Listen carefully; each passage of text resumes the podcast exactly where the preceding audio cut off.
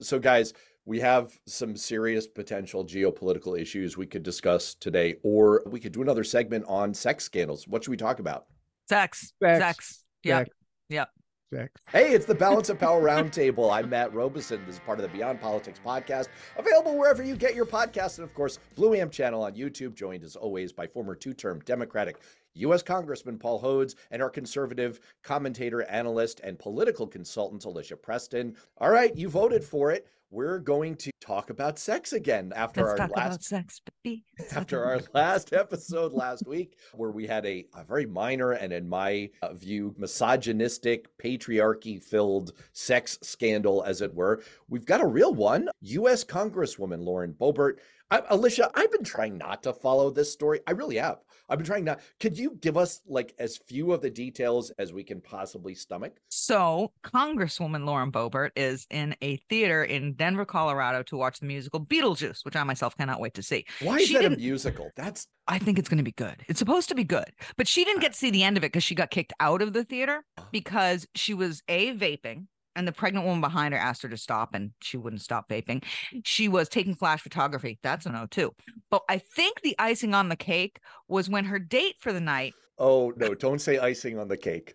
Don't do it, Alicia. started to grope her breasts, at which point she responded in kind by groping not his breast, but another part of his body. And it is all on video because this, every this is what my call learn strategy. So what you're telling me is that while Joe Biden is at the UN General Assembly today dealing with the Netherlands, Lauren Boebert is dealing with the nether regions. That's essentially that- that's essentially it. upshot here. That's Here's my favorite part of the developing story, however, is that people were defending her on the vaping, saying it didn't happen, on the flash photography. She's just having fun. She called herself overly eccentric. People were defending all this behavior until the revelation, not of groping, but the man that was touching her breast is, is a Democrat. Then, and only Ah, then, That is the sin. people. That was the, That actually, wow, that is the ultimate Yeah. sinful uh, collaboration. I, She I crossed- also saw. Crossed the aisle.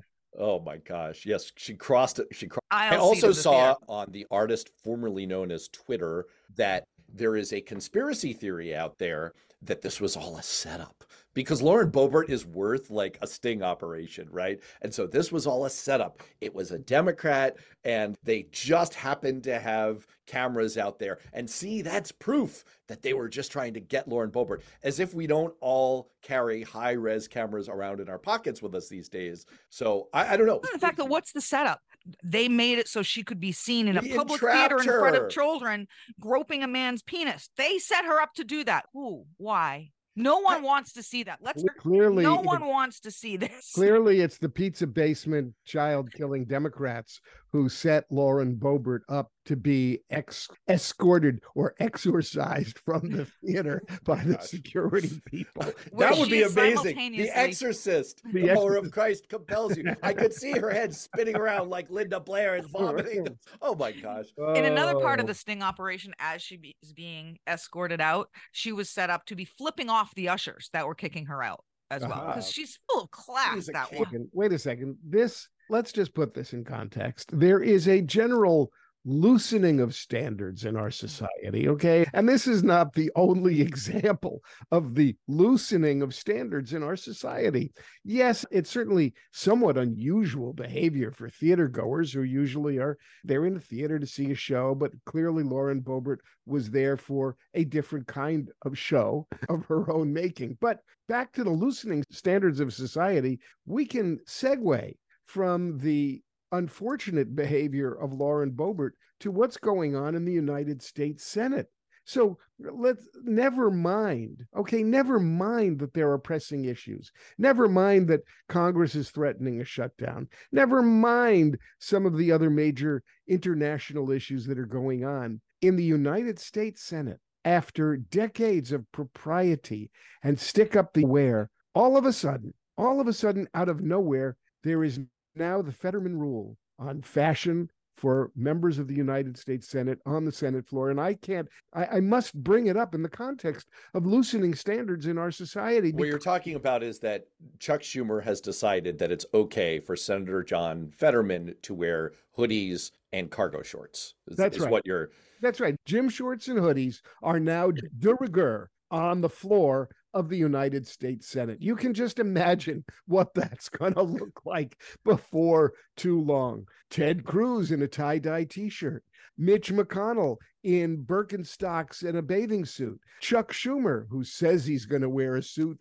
But what kind of suit will he wear? You can just imagine what's going to erupt, so to speak, on the floor of the United States Senate. All these Bad, senators bad. are allowed to loosen the fashion standards that the dress code that has been the hallmark of the United States Senate. Blue suits, white this is shirts, Do you Paul, think this matters?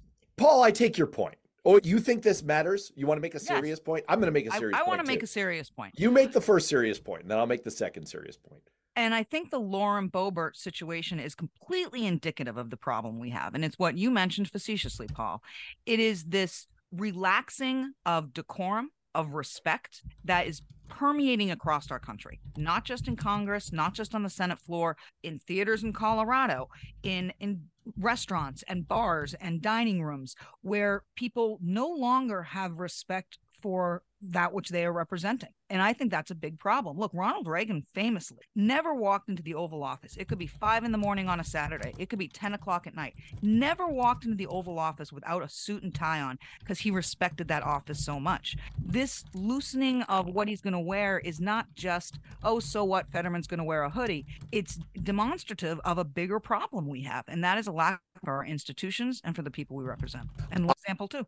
I will find that. And I'm currently reading a book called American Moonshot about the 50s and the 60s and JFK and the American Moon Program. That's what's known as a literary humble brag there. It's I just happen to be reading this book. So that made me sound like a total ass. But I'm reading this book, and one of the things that the author mentions is that John F. Kennedy, when he was elected to the Senate, felt that the level of education in the Senate was such that he could make allusions to Roman orators in his floor speeches and that everyone would get what he was talking about. That was a level of discourse that we were dealing with. It's not that the politics of the moment were entirely elevated.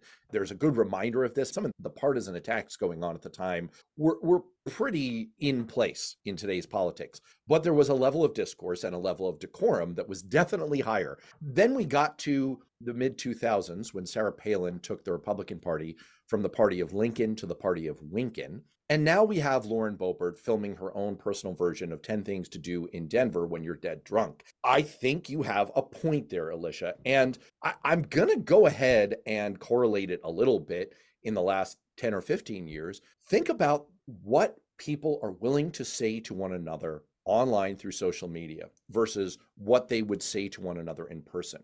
I know we're talking about a coarsening of behavior, but I think that there's also a coarsening of what are our expectations for ourselves in public spaces? How are we expected to conduct ourselves? What's the level of dignity that we're expected to have? Forget being in elected office.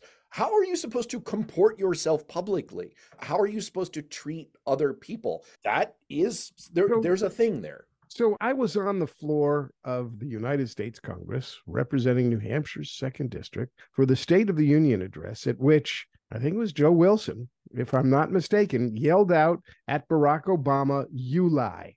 Now, uh, that was a singular moment. And there's a straight line that I draw from Joe Wilson, You lie, to Donald Trump and Trump's the way Trump has behaved and what he has inspired and incited. So there has definitely been a coarsening of public discourse. There's been a loosening of standards of behavior. And as Alicia has said, it's clearly tied to a decline in respect for institutions. Because one of the things about the United States Senate was uh, is that you can bemoan whether it works or not, or whether it's functional or not, and whether it's caught up to, to modern times. But it has been an institution uh, deemed worthy of respect. And part of showing the respect is you show up uh, looking like you respect the institution. So there is all that. Now, maybe that's just a function of, of my age. And I won't put you guys in the same category as me, but maybe it's a function of my age that I still see a role for showing respect for institutions and situations by, say, behaving in theaters because, as a matter of elemental politeness, there are other people around you. Even if you don't respect the institution, at least you can respect your fellow uh, attendees and not behave stupidly. Although Boebert can hardly help herself. Everything she does is pretty darn stupid, as we've seen. But so there's that. There's elemental politeness and rudeness, which has been exacerbated by the social media world that has exploded all over the country. Now, in the face of all that, we've also got a generational shift going on in terms of where people think the power ought to be, how power is moving the octogenarians who are running the country are not going to be around forever. Younger generations are going to take hold, and it and it may simply be younger generations are less less about whether you're wearing a suit and tie. They, you know, I've Barack Obama didn't wear a tie quite often when I saw him. But you've got a generational shift. You've got the explosion of ugliness and lack of politeness on social media. And people are now feeling free to express themselves in ways that previously would not have been acceptable. I also I'm about to attempt a bridge to a serious topic that I did want to get into today that's more of a policy topic and I'm not sure that this bridge is going to be entirely successful, but I'm going to try it anyway. What we're talking about here is coarsening of societal expectations, public discourse, public decorum. And I could see that eliciting a bit of a shrug from people listening and watching, it feels very amorphous. But there's a more serious and more sinister issue going on, which is when we talk about decorum, discourse, the way we behave to one another and in public, it's partly a function of how much we share things in common, how much we have common beliefs, common standards. Here is what is expected of us. Here is something that we all agree on. And it is in that vein that I was really shocked to read through the profile in The Atlantic of Mitt Romney, who announced his retirement from the Senate and ostensibly his retirement from politics just this past week. This is someone who was the nominee for the presidency as a Republican 10 years ago. We are really not that far removed from him being the vanguard of one of our two major parties. And this is what he has to say. A very large portion of my party really doesn't believe in the Constitution. He fears that the Republican Party has been overtaken by the Trumpist, MAGA, authoritarian impulse that is all about power for power's sake. And I'm very much reminded of that when I look at what's in the news, what Politico has been leading with for the past four days, which is what the Democrat leader and the Democratic leader in the House, Hakeem Jeffries, calls a civil war happening in the Republican Party in the House right now between the MAGA element that wants to shut the government down, that won't give any more money to Ukraine, that wants to vastly slash everything that the federal government does, and Kevin McCarthy, who's trying to hold on to to the party's functionality. I do think he's genuinely trying this. My point here is we can talk about decorum and people can shrug. We can talk about how people dress, how they behave in public, whether or not it's okay to vape in a pregnant woman's face. I'm going to go with no on that. But we could also talk about the fact that one of our major parties doesn't really believe in the Constitution anymore, according to that party's leader as of 10 years ago. That is a huge issue. If we don't have that, what do we have as Americans anymore? What keeps us together? What keeps us from spiraling off into an actual civil war? That's what's on my mind. Let's take a break. We'll be right back. Hey, it's Matt. You may have heard my recent guest, Matt McNeil, an outstanding progressive radio host out of Minnesota, and you might be thinking, I wish there were a show like that where I live. Well, you can listen to the Matt McNeil Show streamed live every weekday from 3 to 5 p.m. on AM 950 KTNF, Minneapolis, St. Paul, or you can get the podcast of the Matt McNeil Show wherever you get your podcasts first of all, and I, I, have the greatest respect for Mitt Romney, and I think his parting words should be something all Republicans should heed in some capacity. I think we really have to realize that the MAGA wing of the Republican Party aren't actually Republicans. It started to bug me that we call them Republicans. Republicans are people who believe in a set of ideals, not a cult of personality. Mitt Romney, by every standard, is is the bearer for republicanism, what he believes in, his conservative values. And yet 35% of the Republican Party, those registers of Republican Party, call him a traitor because he voted to impeach Donald Trump or to convict Donald Trump. And I'm no longer calling the MAGA wing Republicans because they don't believe in what we believe in. They believe in a man. They worship a man. They, they literally had a convention a few years back where they had a golden statue of him. And as a person who is familiar, that turned with out that well part for the- the Israelites. it's just it, it's mind boggling to me but i'm no longer going to call them republicans because republicans have to believe in something. It's not just the letter next to your name. And we lost You're saying they've gone full Big Lebowski here. They're Yeah. nihilists. We believe in nothing, Lebowski. they believe in nothing except donald trump and what he says he could say anything and they'll believe in it and look he said a lot of things that are so against the republican ideals he's dismissed the constitution numerous times to your point he also thought an internet tax might be a good idea we've been fighting that for a decade He wanted to terminate the Constitution. that was Just it terminate the constitution terminate the Constitution. When he it- is the when it benefits him. He is the Terminator. And they're not Republicans. They don't believe in what we believe in. Republicans believe in the Constitution. We've been beating that drum on the Second Amendment, on the First Amendment, on the Fifth Amendment, on the Tenth Amendment for years and years, and I'm sticking with it. And Mitt Romney's right about a faction of the Republican Party for which they are not truly. So there is a civil war going on with the Republican Party. How does it end? Where does it end? Where does it go? What does it mean for us in the 2024 presidential election? What does it mean for us in terms of the functioning of our American democracy or representative democracy or representative republic or whatever it is we've got? That what does it mean if the if one party is at war within itself and controlled by a, a wing who don't believe in the fundamentals of our democracy where does it leave us and how, how what are you supposed to do about it Can I give you the scary version? In the early 1990s, classic TV skit show in living color, they did a little parody of Southerners. Love that show. 150 years later, and they're still revolting. And ha, except it's true. When you listen to modern MAGA language, it's very much about the issues that we were fighting the Civil War about, right? It's about nullification, right? That's the 10th Amendment fight. It's about the ability of states to just tell the federal government to go pound sand. That's functionally what Alabama has done to the federal government when they were ordered by federal courts to ungerrymander their congressional map. And they basically said, no, that's cute. We're just going to do whatever the hell we want. And you see it very much in the invocation of constitutional language, not allowing Donald Trump to appear on the ballot. Now, that issue, who knows where that will go? But that is straight out of the 14th Amendment saying that if you've led an insurrection, you really should not be able to be qualified for federal office. We're fighting the same fights. And my point is, I'm not so sure I agree with you, Alicia, that this is all just about a cult of personality.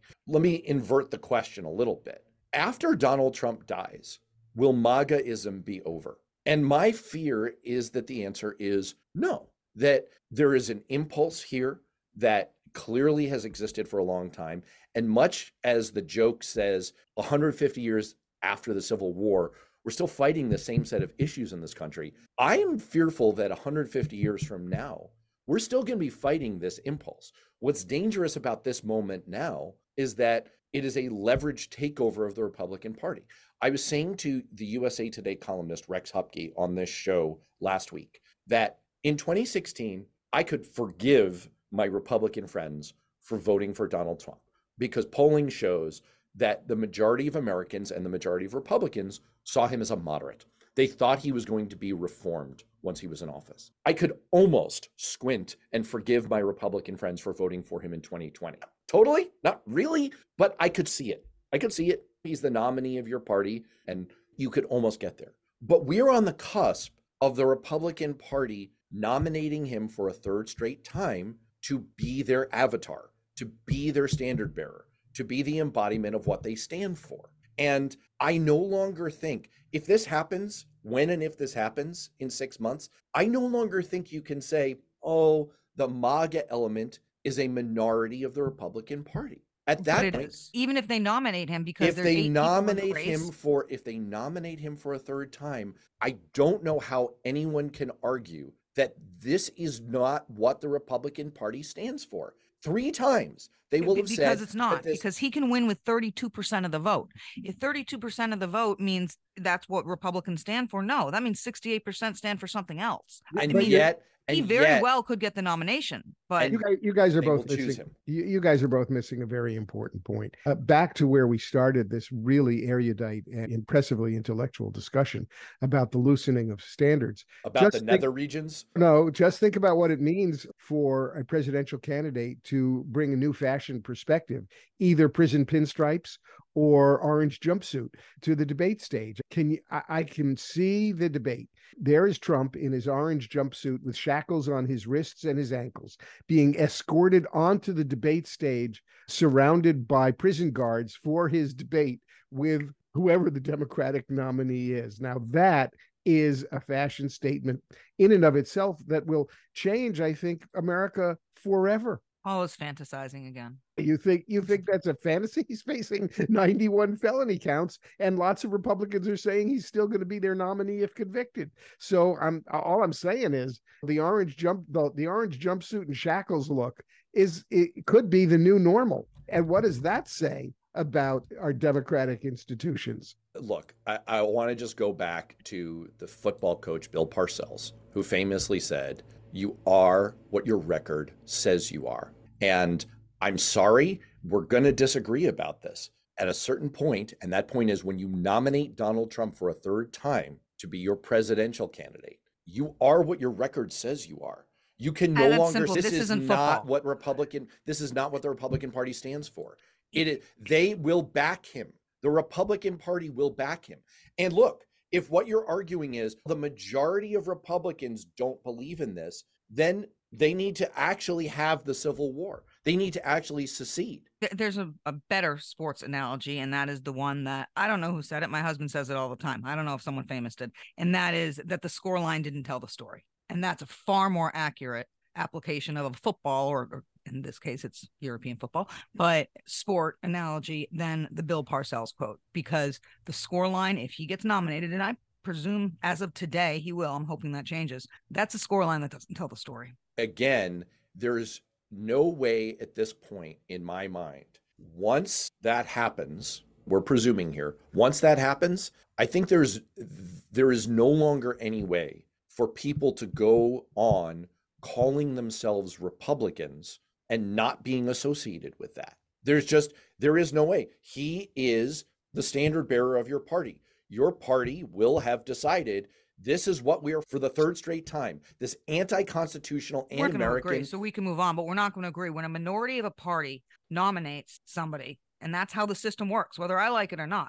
It's not. It, it's whomever has the most. And when Donald Trump gets more votes than any other individual, but the vast majority of Republicans vote for someone other than Donald Trump, it's not the party of Donald Trump. That's just how the system works. Let me just bring something to your attention, Alicia. I, I really respect your passionate defense of traditional Republican values. It would be great for America if that's what we were dealing with. We recently had on the show a, a, a former candidate a Republican candidate for the United States Senate in New Hampshire, Corky Messner, an attorney of long time standing, endorsed by Donald Trump, but leading the charge in New Hampshire to disqualify Trump from the, from appearing on the ballot because of the clause three of, par- of uh, Amendment 14, the insurrection clause. I mean, he's the guy who brought it in because, as he said, he's a defender of the Constitution. He's an advocate for the Constitution. So here's somebody who I think conservatives understand, traditional Republicans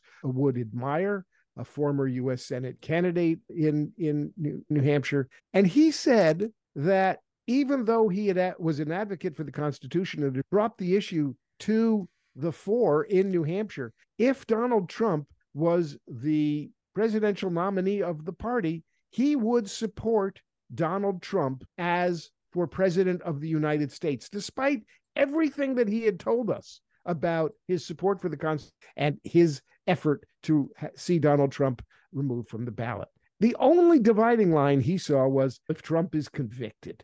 He said if Trump is convicted, that gave him sufficient pause. He would then not be a supporter of Trump. His stance, which elevates being a Republican over the Constitution that he was advocating for, suggests to me that as passionate as your defense is of the traditional values of the Republican Party and your sense that it is only a minority who support Trump, the fact that these are all Republicans, you can say they're not really, but they're all Republicans. And the fact that Trump is flying the Republican banner means that your party has gone the way of Trump. And Corky Messner's stance is the illustration of exactly why. If there's an R, that's fine. If it's Trump who's the R, that's fine too. I'm so, pretty sure that first of all, Corky Messner has political aspirations. He's not done yet. And everyone running as a Republican in every race everywhere says I'll support Donald Trump if he's the nominee. I don't think they should say that. I think they're missing the boat on a lot of things. what does that say about your argument? It says they, it says they want. Let's take a break. We'll be right back.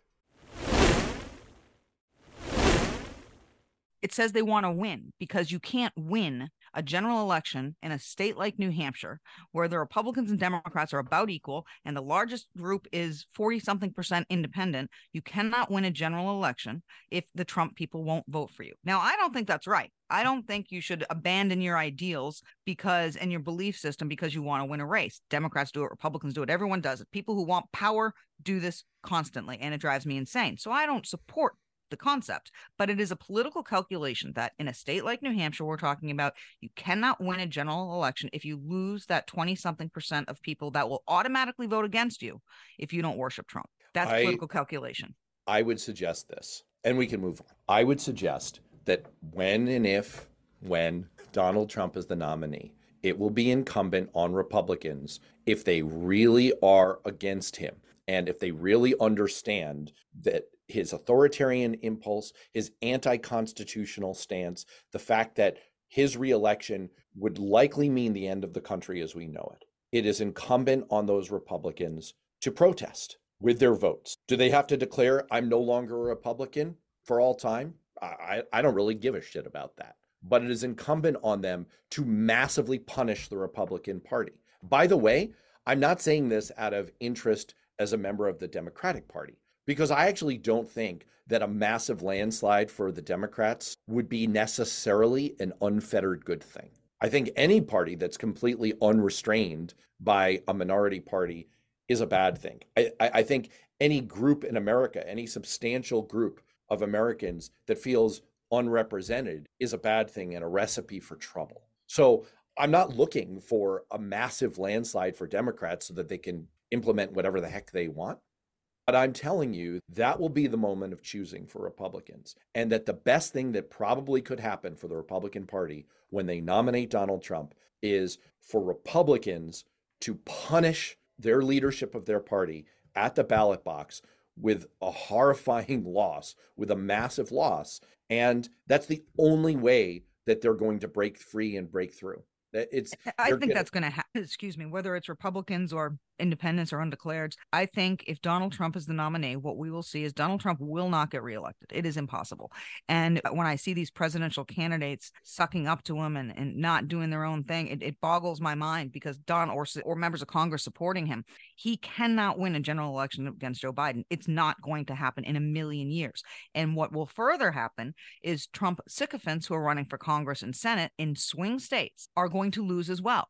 And so those swing states are also going to go Democrat. So all these Republicans fawning over Donald Trump and those that worship Donald Trump need to understand you are willingly handing control of the United States Senate, the United States Congress, and the White House to a party that you don't think is good for this country. That's what they're doing. I can't explain it, but that is what will happen. And we will have our asses handed to us in 2024 if Donald Trump and his worshipers are down ballot from him. Let's do a few more related quick hits on topics in the news. I want to talk about the Ukraine aspect of this. That same group in the House. Let's call them the MAGA Republicans. And we can hold aside the question of whether they're exercising a leveraged buyout, and they're all by default MAGA Republicans these days, are standing against any further Ukraine support. Uh, President Volodymyr Zelensky is in New York for the UN General Assembly today. President Joe Biden is there as well. They are jointly making the case to the world to stand up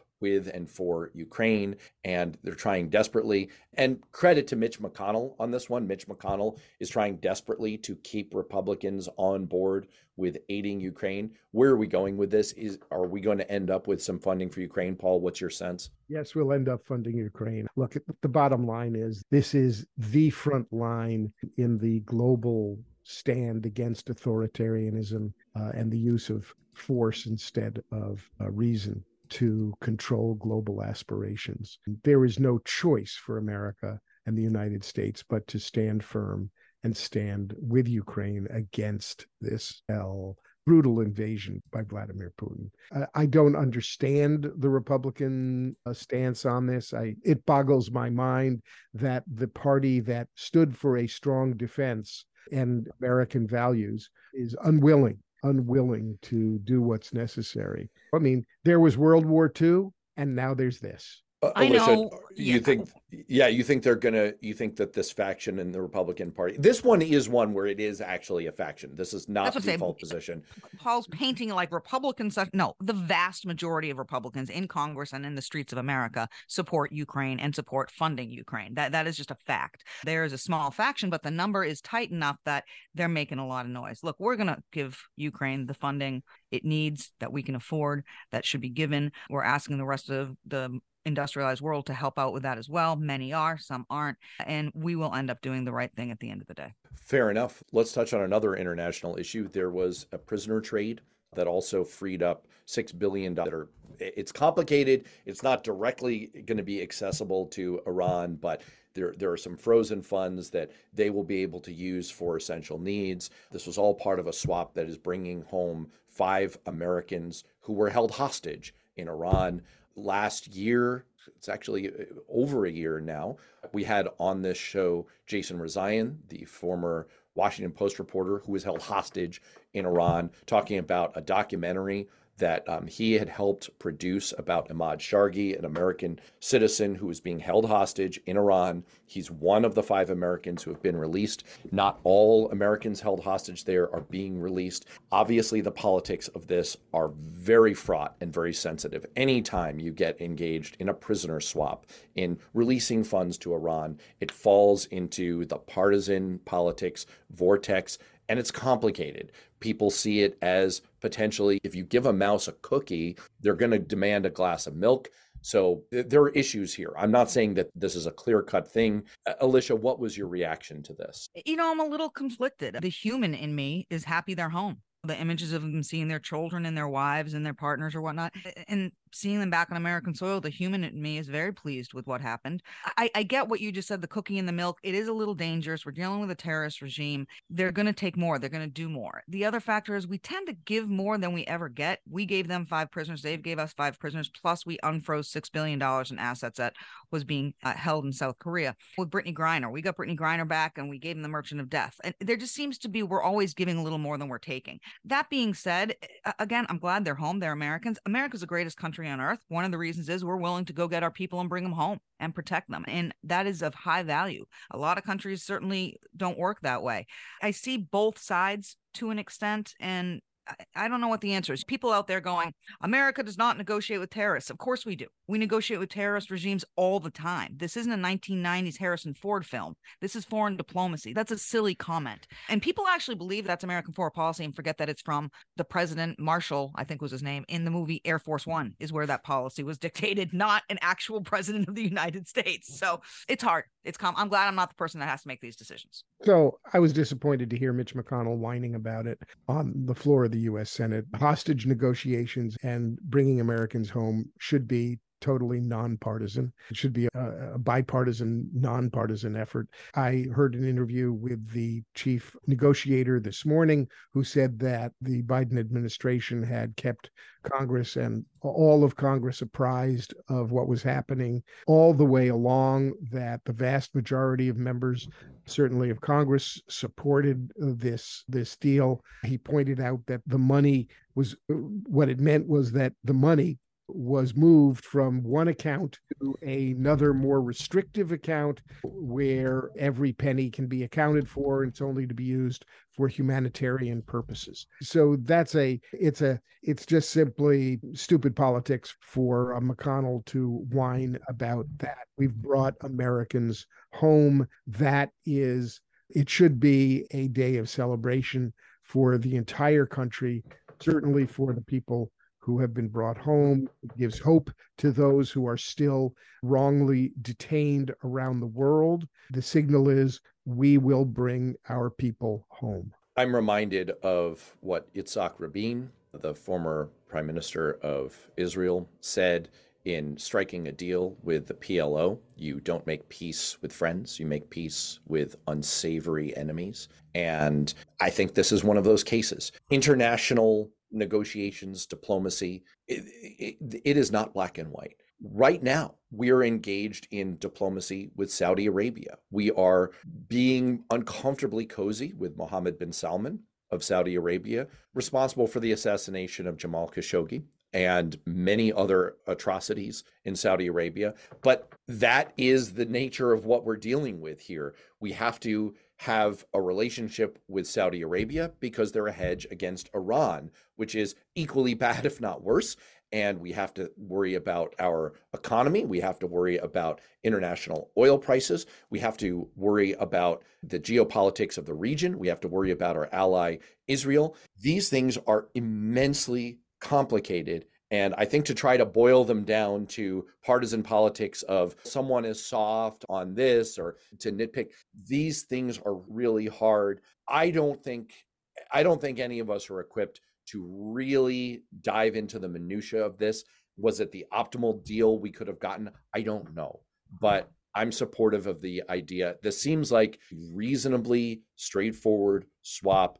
It's being characterized as a confidence building measure that may lead to further prisoner exchanges, further reduction of tensions, maybe a little bit of steering Iran back in a more constructive direction, which would certainly be a good thing. So I guess I finally land on what Alicia said, which is I rejoice at Americans being. I think we're going to have to wrap it up there. I'd love to talk about Donald Trump's derailing and derailed and unhinged Sunday talk show interview. Can't um, talk um, about how you liberal Jews are you two, you liberal Jews, you're destroying America. Oh, okay. We can talk about that. Do you want to do for our listeners who just hit the rewind button? Wait, what? What?